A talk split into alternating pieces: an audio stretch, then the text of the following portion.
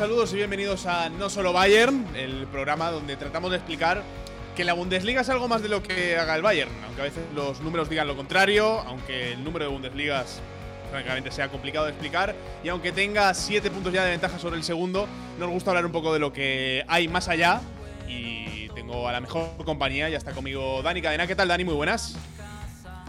Así es, Nahuel, estamos acá para hablar un poco de este fútbol que tanto nos gusta, tanto nos apasiona y al mismo tiempo es tan difícil de explicar. La gente suele decir que es fácil explicar lo que uno entiende. Prometemos que lo entendemos, pero la verdad es que no sabemos cómo hacer que esto haga sentido para ustedes.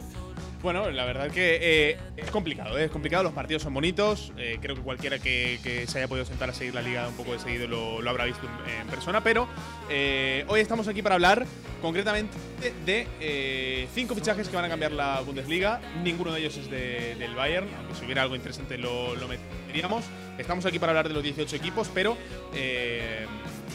queremos un poco encontrar alicientes, sobre todo de cara a una, una, segunda vuelta donde parece que el Bayern tiene todo, todo sentenciado. Eh, y lo hacemos, como, como, siempre, Dani, con el espíritu, eh, con nuestro. No sé si decir animal. Es animal emocional, ¿no? de, Giovanni Trapattoni, ¿no? Que nos representa tanto y que va a ser eh, por lo menos la portada para ir tirando, ¿eh? Para ir tirando con este no se lo vaya. No, yo creo que más que animal espiritual una fiera. O sea, este tipo yo creo que representa exactamente. una fiera representa exactamente de qué va esta liga. Es una liga que muy poca gente entiende, que si vienes de afuera te vas a caer a gritos porque ni el idioma captas. Este, y, pero miento, porque el nivel del, alemán de Trapattoni tampoco era tan mal. O sea, tú lo escuchabas hablar y claro, o sea, el acento y todo lo que tú quieras, el italianismo, todo el asunto, pero no estaba mal, ¿eh? O sea, se lo entendía. No, como que el acento es complicado, ¿no? El acento italiano y el alemán no, no casan mucho. Aunque eh, eh, es, muy bonito, tengo que decir, eh, Mónaco de Bavaria, parece que es Bayern de Múnich en, italiano, parece perfecto, perfecto, perfecto. Mejor que el original. No sé, no sé. Es, mitad fútbol, mitad vino. No, es que suena como un vino de mesa, o sea, ¿qué estamos hablando? Dani, eh, que es, eh, bueno, es hincha del Bayern de toda la vida. Eh, pero bueno, me conformo, me conformo con acabar teniendo el, nivel de Trapatoni de alemán, te lo firmo con sangre, con sangre. de una.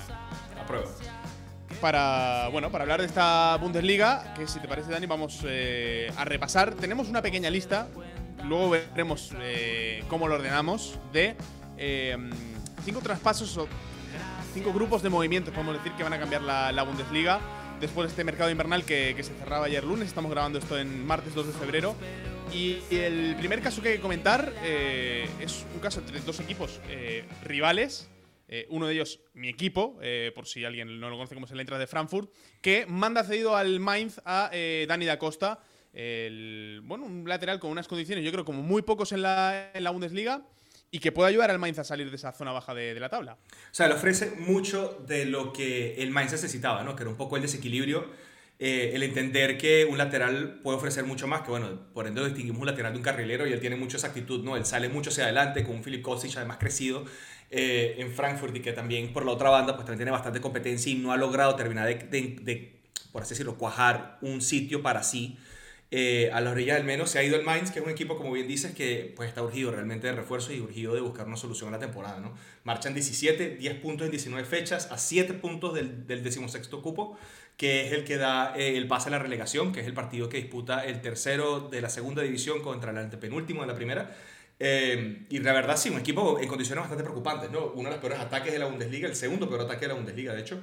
Eh, combinado también con el simple hecho de que son una de las peores defensas, también la segunda peor defensa de la liga. Dani Acosta viene más o menos como un revulsivo que de cierta forma pretende destrabarlo primero, asistirlo segundo, pero al fin y al cabo dejar pues la espalda sobre el césped, como siempre ha hecho, ¿no, Nahuel? Bueno, eh, Esperemos que no deje la, la, espada sobre el césped de manera literal, eh, porque creo que es alérgico al, al, césped, de hecho. Cierto, cierto. creo, eh, eh, había otro futbolista profesional, creo que era Balotelli, el que, el que era también eh, alérgico al césped, pero bueno, bastante curioso. bueno, para quien, para quien haya visto, para quien nunca haya visto, perdón, a um, Dani da Costa, claro, jugaba vestido hasta arriba. O sea, no, no puede tocar el césped por, bueno, que se irrita la piel. curiosidades que le pasa a un futbolista eh, como, como Da Costa con todas esas eh, condiciones. Por cierto, hablabas del, partido del playoff, del que juega el tercero por la cola en Bundesliga contra el, tercer clasificado en el Zweite Bundesliga.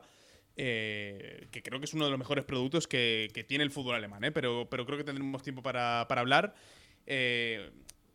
sobre un partido donde parece no va a estar Dominik Soboslai, el futbolista del RB Leipzig, que ya firmó hace casi un mes, o hace, no, incluso más de un mes, eh, es un debate cerrado ya desde, diciembre, no parecía fichado, en este mercado invernal, eh, pero que llega para, sumar al, yo te diría, único equipo que le puede plantar cara al Bayern. Sí, yo, yo honestamente no, no te puedo refutar eso. Yo creo que hoy por hoy, como está la liga, con lo, más que otra cosa, lo desigual y lo, lo, inconsistente que están las, las, actuaciones de muchos equipos que están o que deberían estar más arriba en la tabla, yo creo que ni siquiera hay que mencionar de quién estamos hablando. Eh, lo cierto es eso, que hoy por hoy el único contendiente serio es el, Leipzig y con él viene ahora Dominic Soboslai, que es una suerte de revulsivo que añade mucho a lo que tiene eh, el Leipzig, me refiero a jugadores del RB, Salzburgo, eh, que son simplemente jugadores con un perfil muy similar, ¿no? Son todos agresivos, son jugadores muy tirados al ataque, que tienen una muy buena disciplina y entienden muy bien el orden táctico, pero que tienen, no sé, un entendimiento que va un poco más allá que les permite ser tan flexibles tácticamente como lo exige Nagelsmann, ¿no? Nahuel, que es un técnico que básicamente te pone sobre las cuerdas, te cambia las formaciones mitad del partido. Y Solskjaer tiene muchos de esos argumentos también. No, y que además eh, es eso, más que experto en, la filosofía de Red Bull, eh, después de pasar por, por, las manos de Jesse March, que es uno de esos eh, técnicos que, que, suena siempre para, para llegar a la Bundesliga, después de, gente como Glasner, eh, eh, toda esa camada de, técnicos salidos de, la factoría de Red Bull que, están revolucionando eh, ya no solo el fútbol alemán, sino están siendo el germen de, un nuevo paradigma en el fútbol, en el fútbol europeo. A mí la duda que me deja Soboslai es un poco también la que, la que me dejaba Dani Olmo cuando, cuando llegaba la temporada pasada, le llegamos a ver incluso de, carrilero. Eh, es el encaje a corto plazo, sobre todo, que, le puede dar Nagelman, eh, sobre todo pensando en que la Bundesliga la tiene que pelear ya y que no, se puede permitir tropezar más el, Leipzig. Eh, estamos viendo, por ejemplo, a un Emil Forsberg que hacía mucho tiempo que, no veíamos en Bundesliga y, por ejemplo, puede entrar en conflicto con, este tipo de posiciones. Kevin Campbell, que, ya va volviendo al, equipo después de, superar la lesión. Creo que hay muchos futbolistas en, en esta misma zona del campo en la que Soboslai eh, brillaba tanto en eh, ya no solo eh, con, el Salzburg, sino también en la, selección de Hungría con aquel golazo que, metió en, la repesca para la Eurocopa. No solo eso, sino que también hay que considerar que, así como Forsberg tiene una muy buena temporada, viene de, un momento en el cual no brillaba tanto precisamente por algo que abunda también en Leipzig. Las lesiones. Son jugadores que suelen ser bastante propensos a lesionarse, a faltarte 10 partidos por temporada, a faltarte por lo menos ocho. Eh, el caso de muchos de ellos, Savitzer, el caso de Justin Kluivert, que si bien está jugando un nivel de fútbol interesante, ya marcó su primer gol, ha hecho buenos partidos, no termina de demostrar esa, esa explosión que se esperaba de él tan, de, una forma tan, tan, tan súbita, ¿no? Eh, y yo creo que eso, Solskjaer ha ganado quizás un poco más a ese, a ese roster de jugadores que tiene Nagelsmann a su disposición, que, vamos, básicamente todos cumplen el mismo perfil, ¿no? Son todos sub-23, son todos jugadores rápidos, son todos ágiles, son todos versátiles eh, y que encaran los partidos de la misma manera, que veníamos hablando de eso también, ¿no? O sea, son una suerte de la actitud de Kevin Campbell con un poco de la velocidad de, de lo que antes tenía Timo Werner en el equipo. O sea, son jugadores que se complementan muy bien entre sí eh, a efectos de medio campo, a efectos de recuperar, a efectos de, de retroceder incluso y, bajar a apoyar en la defensa, eh, mientras que no pierden, por supuesto, ese olfato que tan característico es la factoría del Red Bull para fútbol, que bueno, apuestan por una marca y un estilo de fútbol vertical, agresivo y que bajo Nagelsmann se ha convertido en una suerte de arte prácticamente. No, es que al final eh, uno va a la plantilla del, Leipzig y claro, encuentra que casi todos los jugadores de, medio campo pueden jugar eh, dos, tres, cuatro posiciones. Al final, por eso Nagelsmann cambia tanto el dibujo a lo largo de un partido. Exacto, sí. Sí, es tal cual eso, que al final, o sea, el problema que tiene esta temporada realmente no es tanto eh, una carencia de opciones, que como también hablamos por las lesiones, no suelen ser tan amplias las variables que tienen como, como gustaría, es que simplemente tampoco los delanteros están siendo tan contundentes como se esperaba. El impacto de Alexander Sorlov no ha sido tan grande, Hichan Juan viene también con, con problemas para poderse adaptar, para llegar a, al nivel que se esperaba de él también en, el Salzburgo. Y pues todo básicamente recae en Yusuf Poulsen, que tampoco es un delantero centro, un 9 típico, eh, conocido por ser un artillero, ¿no? O sea, él es muy bueno bajando el balón, jugando espaldas del arco, etc. Yo creo que el argumento de Soboslai, que también es un jugador con buena pegada de distancia, eh, sabe aproximarse a, los rincones del arco, etc., eh, del área, perdón, yo creo que le añade mucha profundidad a, pues, un, un, concepto de fútbol que Forsberg, como bien decía, Savitzer, en Kunko más recientemente, Olmo, eh, ahora que está viendo minutos también, todo el mundo aporta en ese, digamos, caudal de, de ataque para, de cierta forma, reemplazar a un, hasta ahora y reemplazar a Timo Werner. Mira, te voy a cambiar un poco el, orden porque me, sirve para, para, ligar con otro de los eh, fichajes que, ah, yo creo que es el fichaje estrella eh, de la Bundesliga. El Leipzig no podría haberse traído cedido a Luka Jovic, que finalmente ha acabado en la intra de Frankfurt procedente del Real Madrid. Podía, pero. No, o sea, no sé. Yo. No hubiese visto Jovic llegando a una situación en la cual, uno, habría tres jugadores peleando por ser el delantero punta.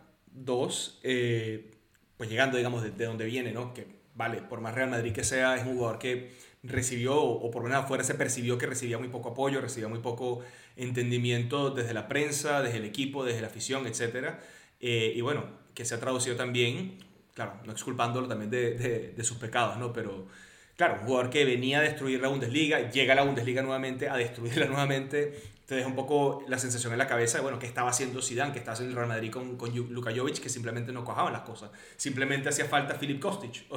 Ese era el secreto para destapar la magia de, de Jovic, no lo creo. O sea, hay mucho de eso. que, yo estaba pensando, Dani, en eh, Angeliño, eh, tal cual está Angeliño este año de, asistente de poner balones al área, eh, con un tipo como Jovic dentro del área y además con, con, dos delanteros en Leipzig. A, mí me encajaba mucho, pero, pero qué duda cabe que, que en este Eintracht no está Sebastián Aller, pero está eh, un Andrés Silva que, que, está imparable, que son 19 eh, goles en 18 partidos, eh, los que ha disputado el portugués, y tiene más goles en Bundesliga que Erling Haaland. Yo creo que la, la pareja Silva-Jovic, que la hemos visto muy poco de momento, le tiene que dar a la Eintracht una buena posibilidad de meterse en Europa seguro y veremos incluso en Liga de Campeones. Bueno, ya está en esa discusión. Este, también ha aprovechado el bajón de nivel eh, que ha vivido el, bueno, no solamente el Dortmund, sino también el Leverkusen, ¿no? que venía siendo el gran invicto y ahora pierde partidos a diestra y siniestra, muestra partidos un poco menos eh, regulares, cosas por el estilo.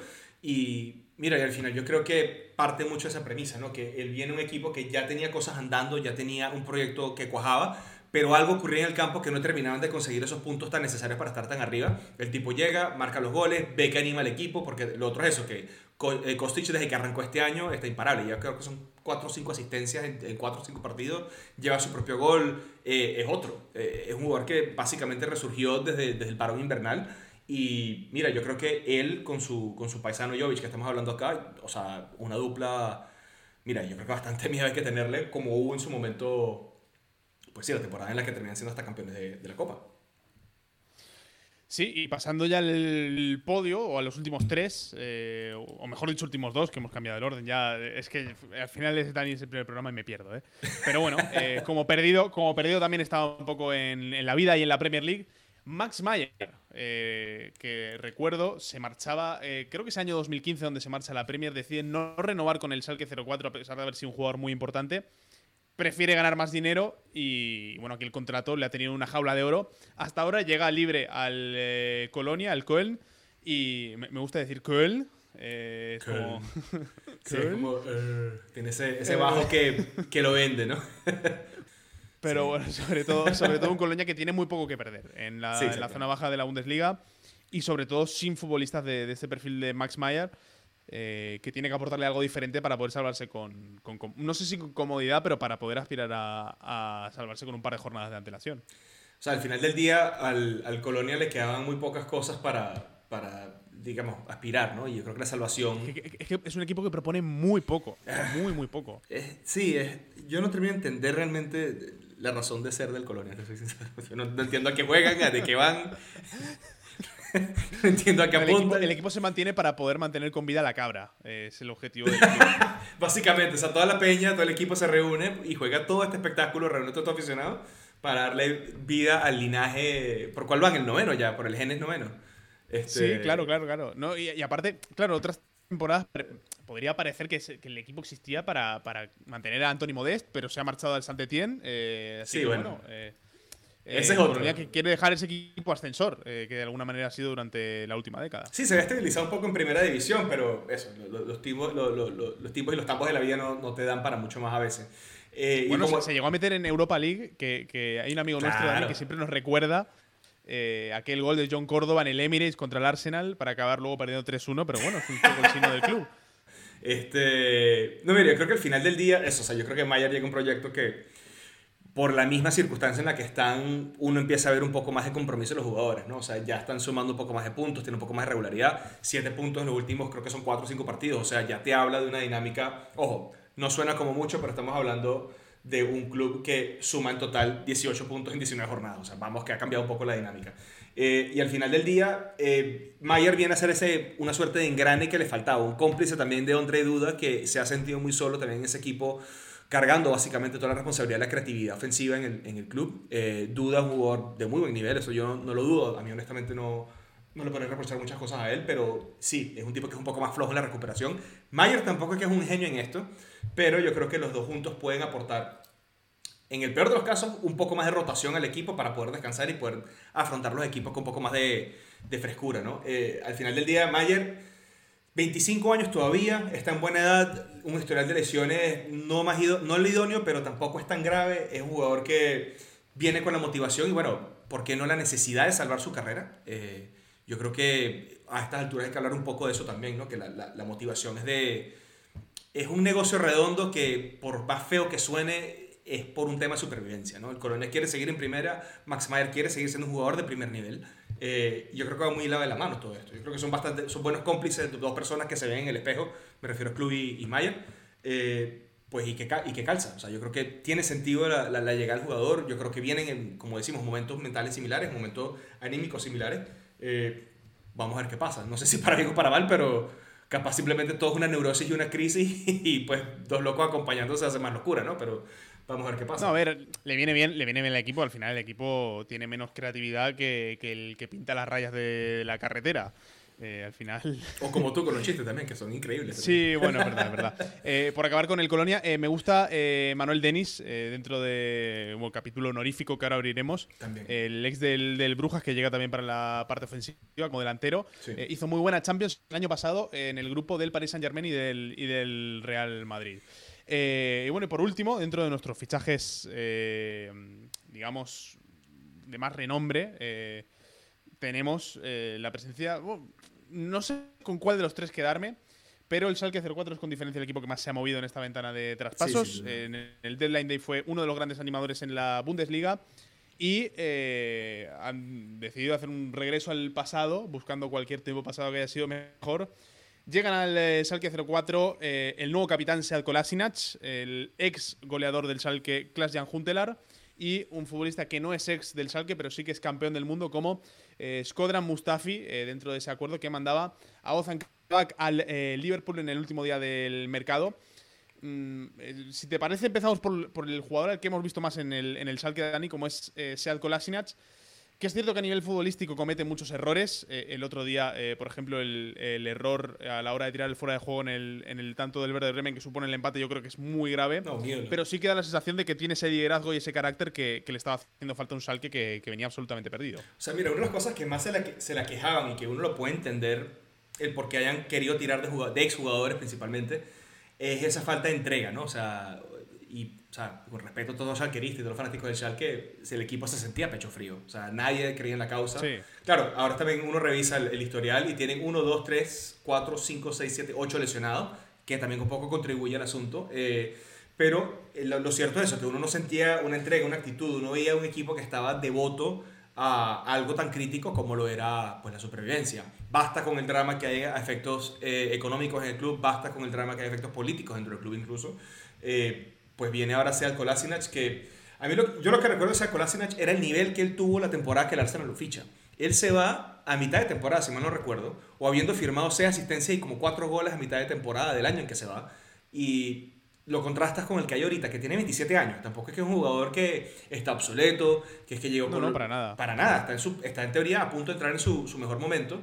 Eh, pues llegando a liderar un equipo que es un caos. O sea, no hay otra forma de escribir lo que está pasando en el Schalke, van por el cuarto técnico y es muy complicado la dinámica en la que está llegando Kolasinac. Sin embargo, eh, yo viendo el nivel de la plantilla que tienen y, a ver, comparándolo con Hamza Mendil, que es probablemente, o, o, Bastian Oshipka, que son quizás los jugadores con los que él competiría por titularidad más, o con más probabilidad de competir por titularidad, el claro favorito. O sea, yo lo veo como algo positivo para el equipo.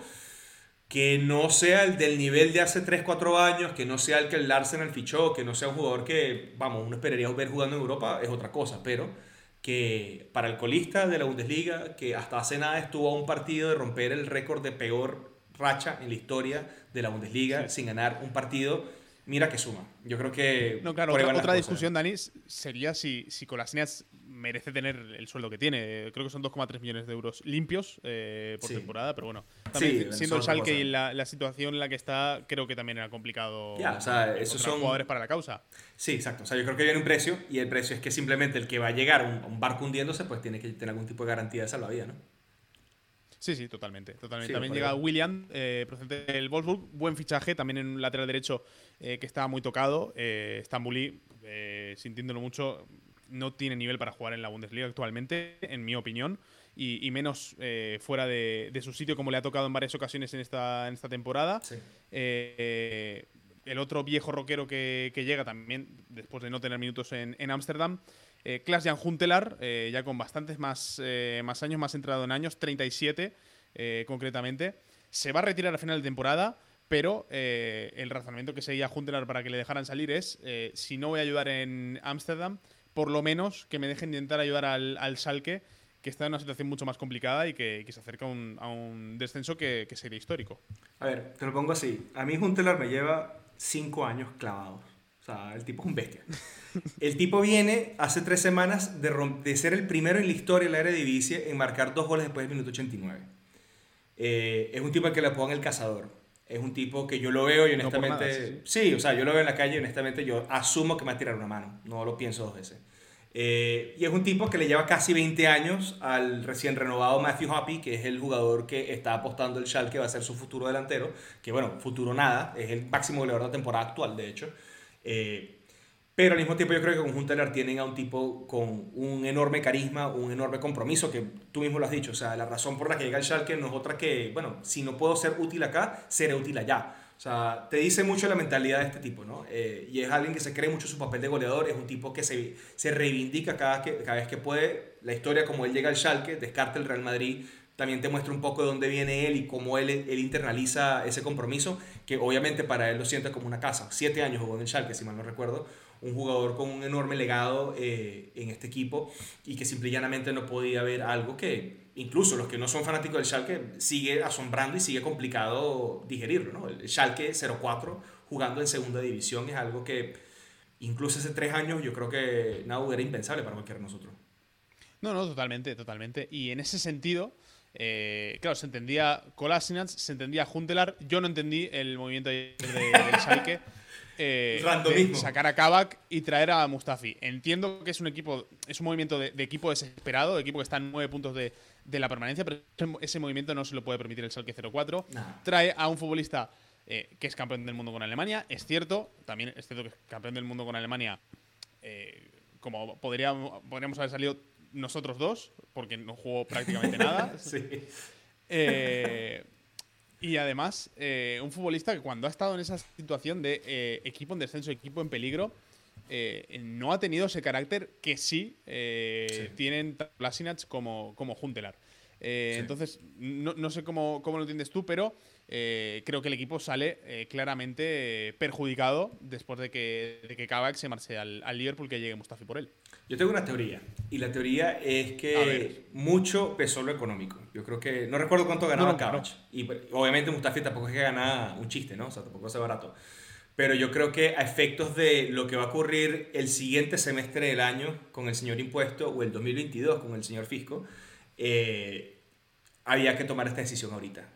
Yo no digo que esa sea la razón, estoy especulando nomás, pero yo creo que por ahí van los tiros, porque como tú bien dices, no tiene pies ni cabeza salir de incluso a pesar de su peor año, el mejor defensa que tienes en tu plantilla, porque Matej Anastasic, me dirás, este, o Stambuli, o no sé, Sané, que ahora está lesionado tampoco. O sea, no veo a alguien que superara a Kabak, que era el más joven de, las centrales y era quizás el que mayor proyección del equipo tenía realmente, eh, saliendo, saliendo sí o sí. O sea, yo creo que simplemente había algo que se dieron cuenta que efecto financiero no cuadraba y que tenían que solventarlo pensando también, y este es el otro asunto, que aquí estamos pensando en la salvación, pero un director general tiene que pensar en dos cosas. ¿Qué pasa también si nos caemos? que es la gran asunto. No, no, claro, pero al final el, negocio más rentable es salvarse. Eh, eso es lo que te obviamente, Pero bueno, eh, también dejar el apunte de que eh, prefiero jugar con 10 hombres y que juegue Kavak a jugar con 11 que estén Nastasic y Sané. Pero bueno, sí, firmo. Veremos, veremos. Y veremos sobre todo Mustafi que eh, es cierto que en su mejor nivel eh, ha sido un muy buen central, eh, internacional alemán. bueno, ya, perdón, ahí, está, ahí está hablando tu corazón, tu corazón valencianista. Que, No, no, no. bueno, el, último año del Arsenal fue incomprensible que el Arsenal acabara pagando 40 millones de euros por central que venía a hacer lo que, bueno, que con y parecía medio bueno pero que no es un líder de, la defensa como, como necesita el Salque. Es que al final el Salque. Perdóname, pero el Arsenal fue el que pagó por una defensa que tenía Mustafi y a O sea, el Arsenal, en cierta forma, y una forma quizás un poco menos estrepitosa, pero le mete al Schalke. o sea, perdóname, pero obvio. No, no, claro, pero al final, eh, bueno, no le habría venido mal otro descarte del Arsenal como, como Mesut Özil, que, que al final... Eh, sí, que arrugó. Canterano del Schalke, hincha del Schalke, eh, pero que bueno, que estaba muy lejos de las condiciones económicas que pedía el conjunto minero, que por cierto, eh, tuvo la oportunidad en los últimos instantes de mercado de eh, sacar a Amin Harit, eh, que para mí es titular indiscutible y que, que a su mejor nivel, como vimos contra el Hoffenheim, es uno de los mejores jugadores de la Bundesliga. El día que está bien, para mí es uno de los mejores jugadores de la Bundesliga, lo que pasa que rinde uno de cada seis y esa, esa irregularidad le está costando muchos puntos al, al Schalke, que además no tenía, no tenía margen para, para poder buscar un repuesto en el mercado de fichajes. Eh, dicho esto, eh, hay varias menciones de honor. Eh, por ejemplo, hay una que es inevitable, como es la del otro campeón del mundo que en el Deadline Day ha aterrizado de nuevo en la Bundesliga, como es Sami Kedira. Sami Kedira tuiteó a alguien hoy, un periodista alemán, no recuerdo su nombre, no juega un partido de liga desde noviembre del 2019. Santiago Escasíbar, de mucha menos edad, muy buen nivel, no juega un partido hace fácil, o bueno, con regularidad, no, es titular indiscutible desde hace fácil 8 o 9 meses. Yo no sé qué pretende Dardai hacer o qué pretende el, el, el, Hertha hacer, que por cierto hay que aclararlo ahora también. Evidentemente el plan deportivo no lo llevaba el director deportivo al que echaron, porque siguen haciendo las mismas cosas. Este, pero no sé, me preocupa. Sí, Miguel Pretz. Sí, Miguel Pretz, exacto. Me preocupa bastante, pues eso, o sea, que vale, que era un buen nombre, un buen jugador, yo no, no dudo en lo más mínimo de su calidad o que él encaje en un equipo como el Hertha, que hacía falta un poco más de liderazgo en el mediocampo, pero vamos, es un jugador que tiene años, sí, año y poco más de, de haber jugado un partido de liga. O sea, Juve no lo inscribió en la Champions, creo que tampoco lo registran en, un torneo en Italia, tampoco, no, recuerdo si fue en la Copa o en la Liga, que lo dejan por fuera. Eh, el punto es que Sami dirá o sea, con todo su, o sea, su palmarés, lo que tú quieras, era un jugador que a efectos de la Juve, pues tenía que haber salido hace seis meses y lo trataron tal cual yo creo que llega el Hertha con un, un, gran plus, que es la, pues la, igual con Max Mayer, ¿no? el necesitar demostrarse como un gran profesional, pero vamos, que la edad que tiene que Dira, que tampoco es que es su primer verano, o sea, estamos hablando ya de 32 años creo, eh, pues sí, o sea, las lesiones y una pausa de un año y poco más, pues no sale barato. Sí, habrá que ver eh, en un Hertha que eh, al final tiene muy buenos nombres, es un poco la dinámica de toda la temporada, pero ahora incluso más, eh, con Ascacíbar, con Kedira, con Dárida, arriba con Mateus Cuña, con Piontek, con John Córdoba, futbolistas de, un nivel bueno muy superior a lo que está mostrando el equipo esta temporada, que también bueno ha sumado también a Nemanja Radonjic, al que no he visto jugar nunca Dani, pero eh, y estos son hechos. Eh, ayer se marchaba Radonjic eh, del Olympique de Marsella al Hertha de Berlín. Hoy Andrés Vilaboas dimite cansado de la política de fichajes del Olympique de Marsella. qué ídolo, qué ídolo. No, tiene, ah, hablando en serio, no tiene que ver con, con Radonjic, o al menos no que, haya trascendido de manera pública, pero ahí están los hechos. sí, bueno. Este... Me gusta, es, es, la historia que he inventado y me gusta contarla así, Dani. no, no, hasta... no hay más. Exacto, las pruebas dicen eso, tú simplemente atas los cabos como crees conveniente. Eh, presento los hechos, presento los hechos.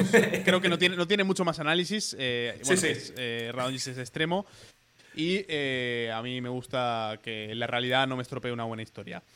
El Augsburg, este, este nombre es tuyo, Dani. Las Lobenes.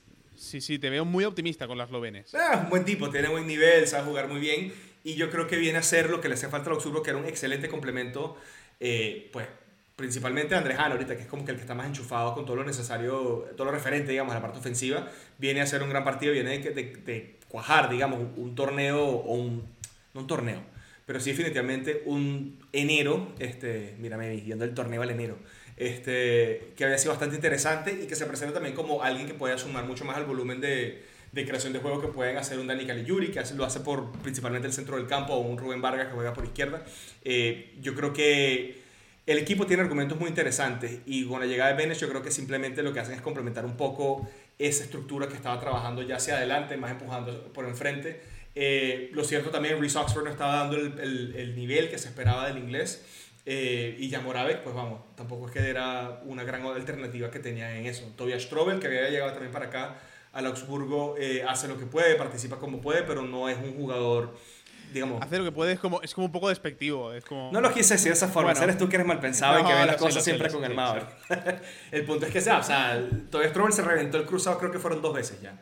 Eh, sí, sí, sí. O sea, yo no me lo roto y yo no puedo hacer lo que él hace. O sea, ya hace más, ya hace bastante. Pero vamos, que o sea, estás peleando aquí en una liga complicada. Aquí al, final, aquí al final se trata, Dani, de que, de que los jugadores ayuden a los equipos. Y la verdad, eh, el Augsburg es eh, uno de esos equipos en Bundesliga que eh, entra como en esa dinámica de perder calidad, de no terminar con el técnico, de estar un poco en tierra de nadie, que, bueno, es una dinámica muy negativa. Eh, en la que, por ejemplo, el otro equipo que se me ocurre que, entra muy a menudo en este tipo de dinámicas es el, el Werder Bremen. Pero bueno, creo que no es el, momento de, analizar.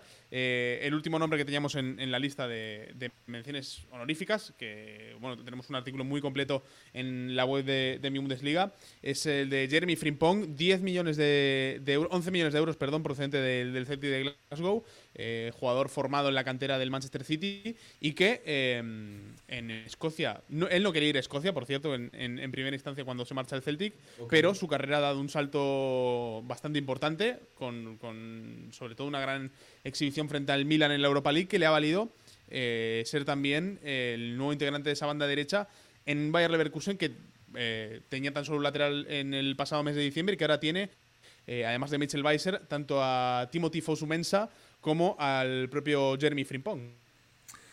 Sí, o sea, el equipo, a ver, inicialmente la banda derecha de Leverkusen la conformaban Mitchell Weiser, la conformaba Lars Bender y la conformaban Santiago Arias.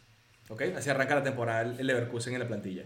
Mitchell Weiser no es, a ver, no es un mal jugador, pero un jugador que a niveles de Leverkusen eh, eh, está para ser suplente, que era el plan inicialmente. sobre todo en defensa. Sobre todo Exactamente, o sea, se ve demasiado y ahí es donde principalmente Santiago Arias, quien parecía iba a ser el titular, este, figuraba como, pues sí, el, gran refuerzo ¿no? que, venía, que, venía cedido.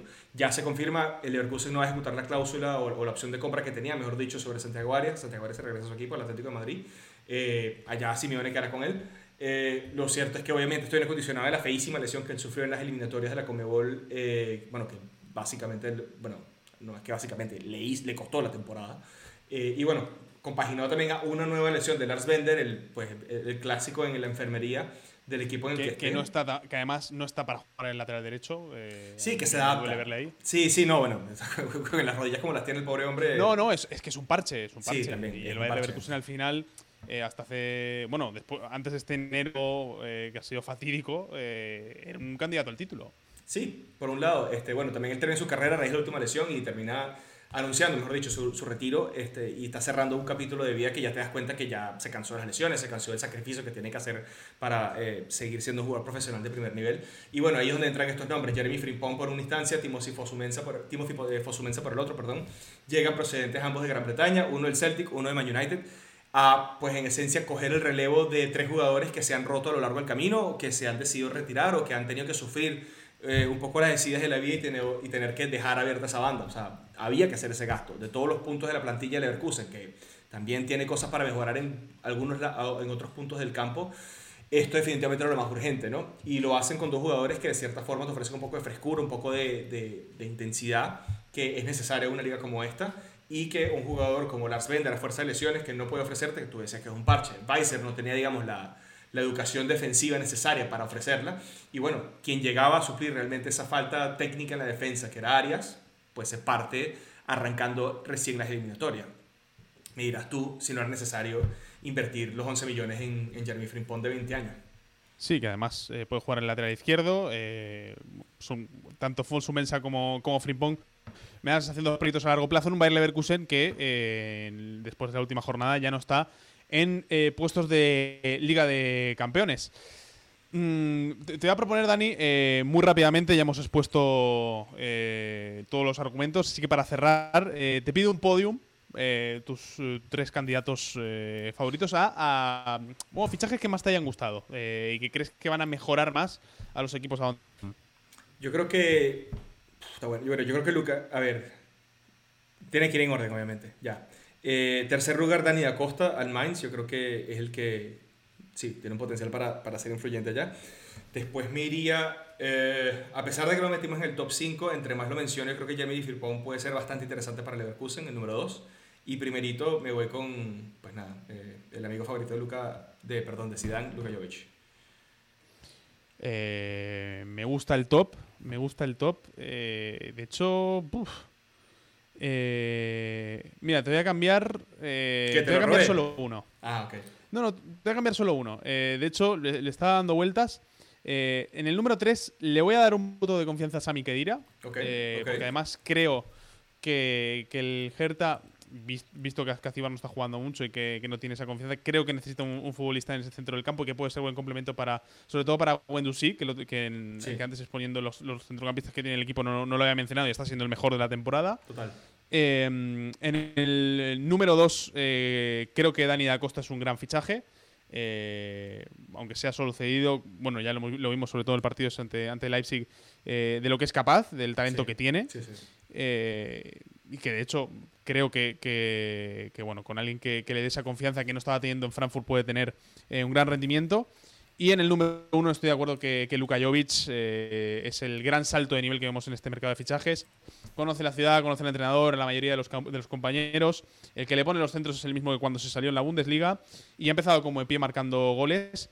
Eh, y complementándose muy bien con el hombre del momento como es eh, Andrés Silva, así que yo creo que es eh, indiscutible que, que Jovic es el mejor fichaje de, la Bundesliga en este mercado invernal. Lo firmo, lo firmo. Así que, bueno, con esto no, nos despedimos, Dani.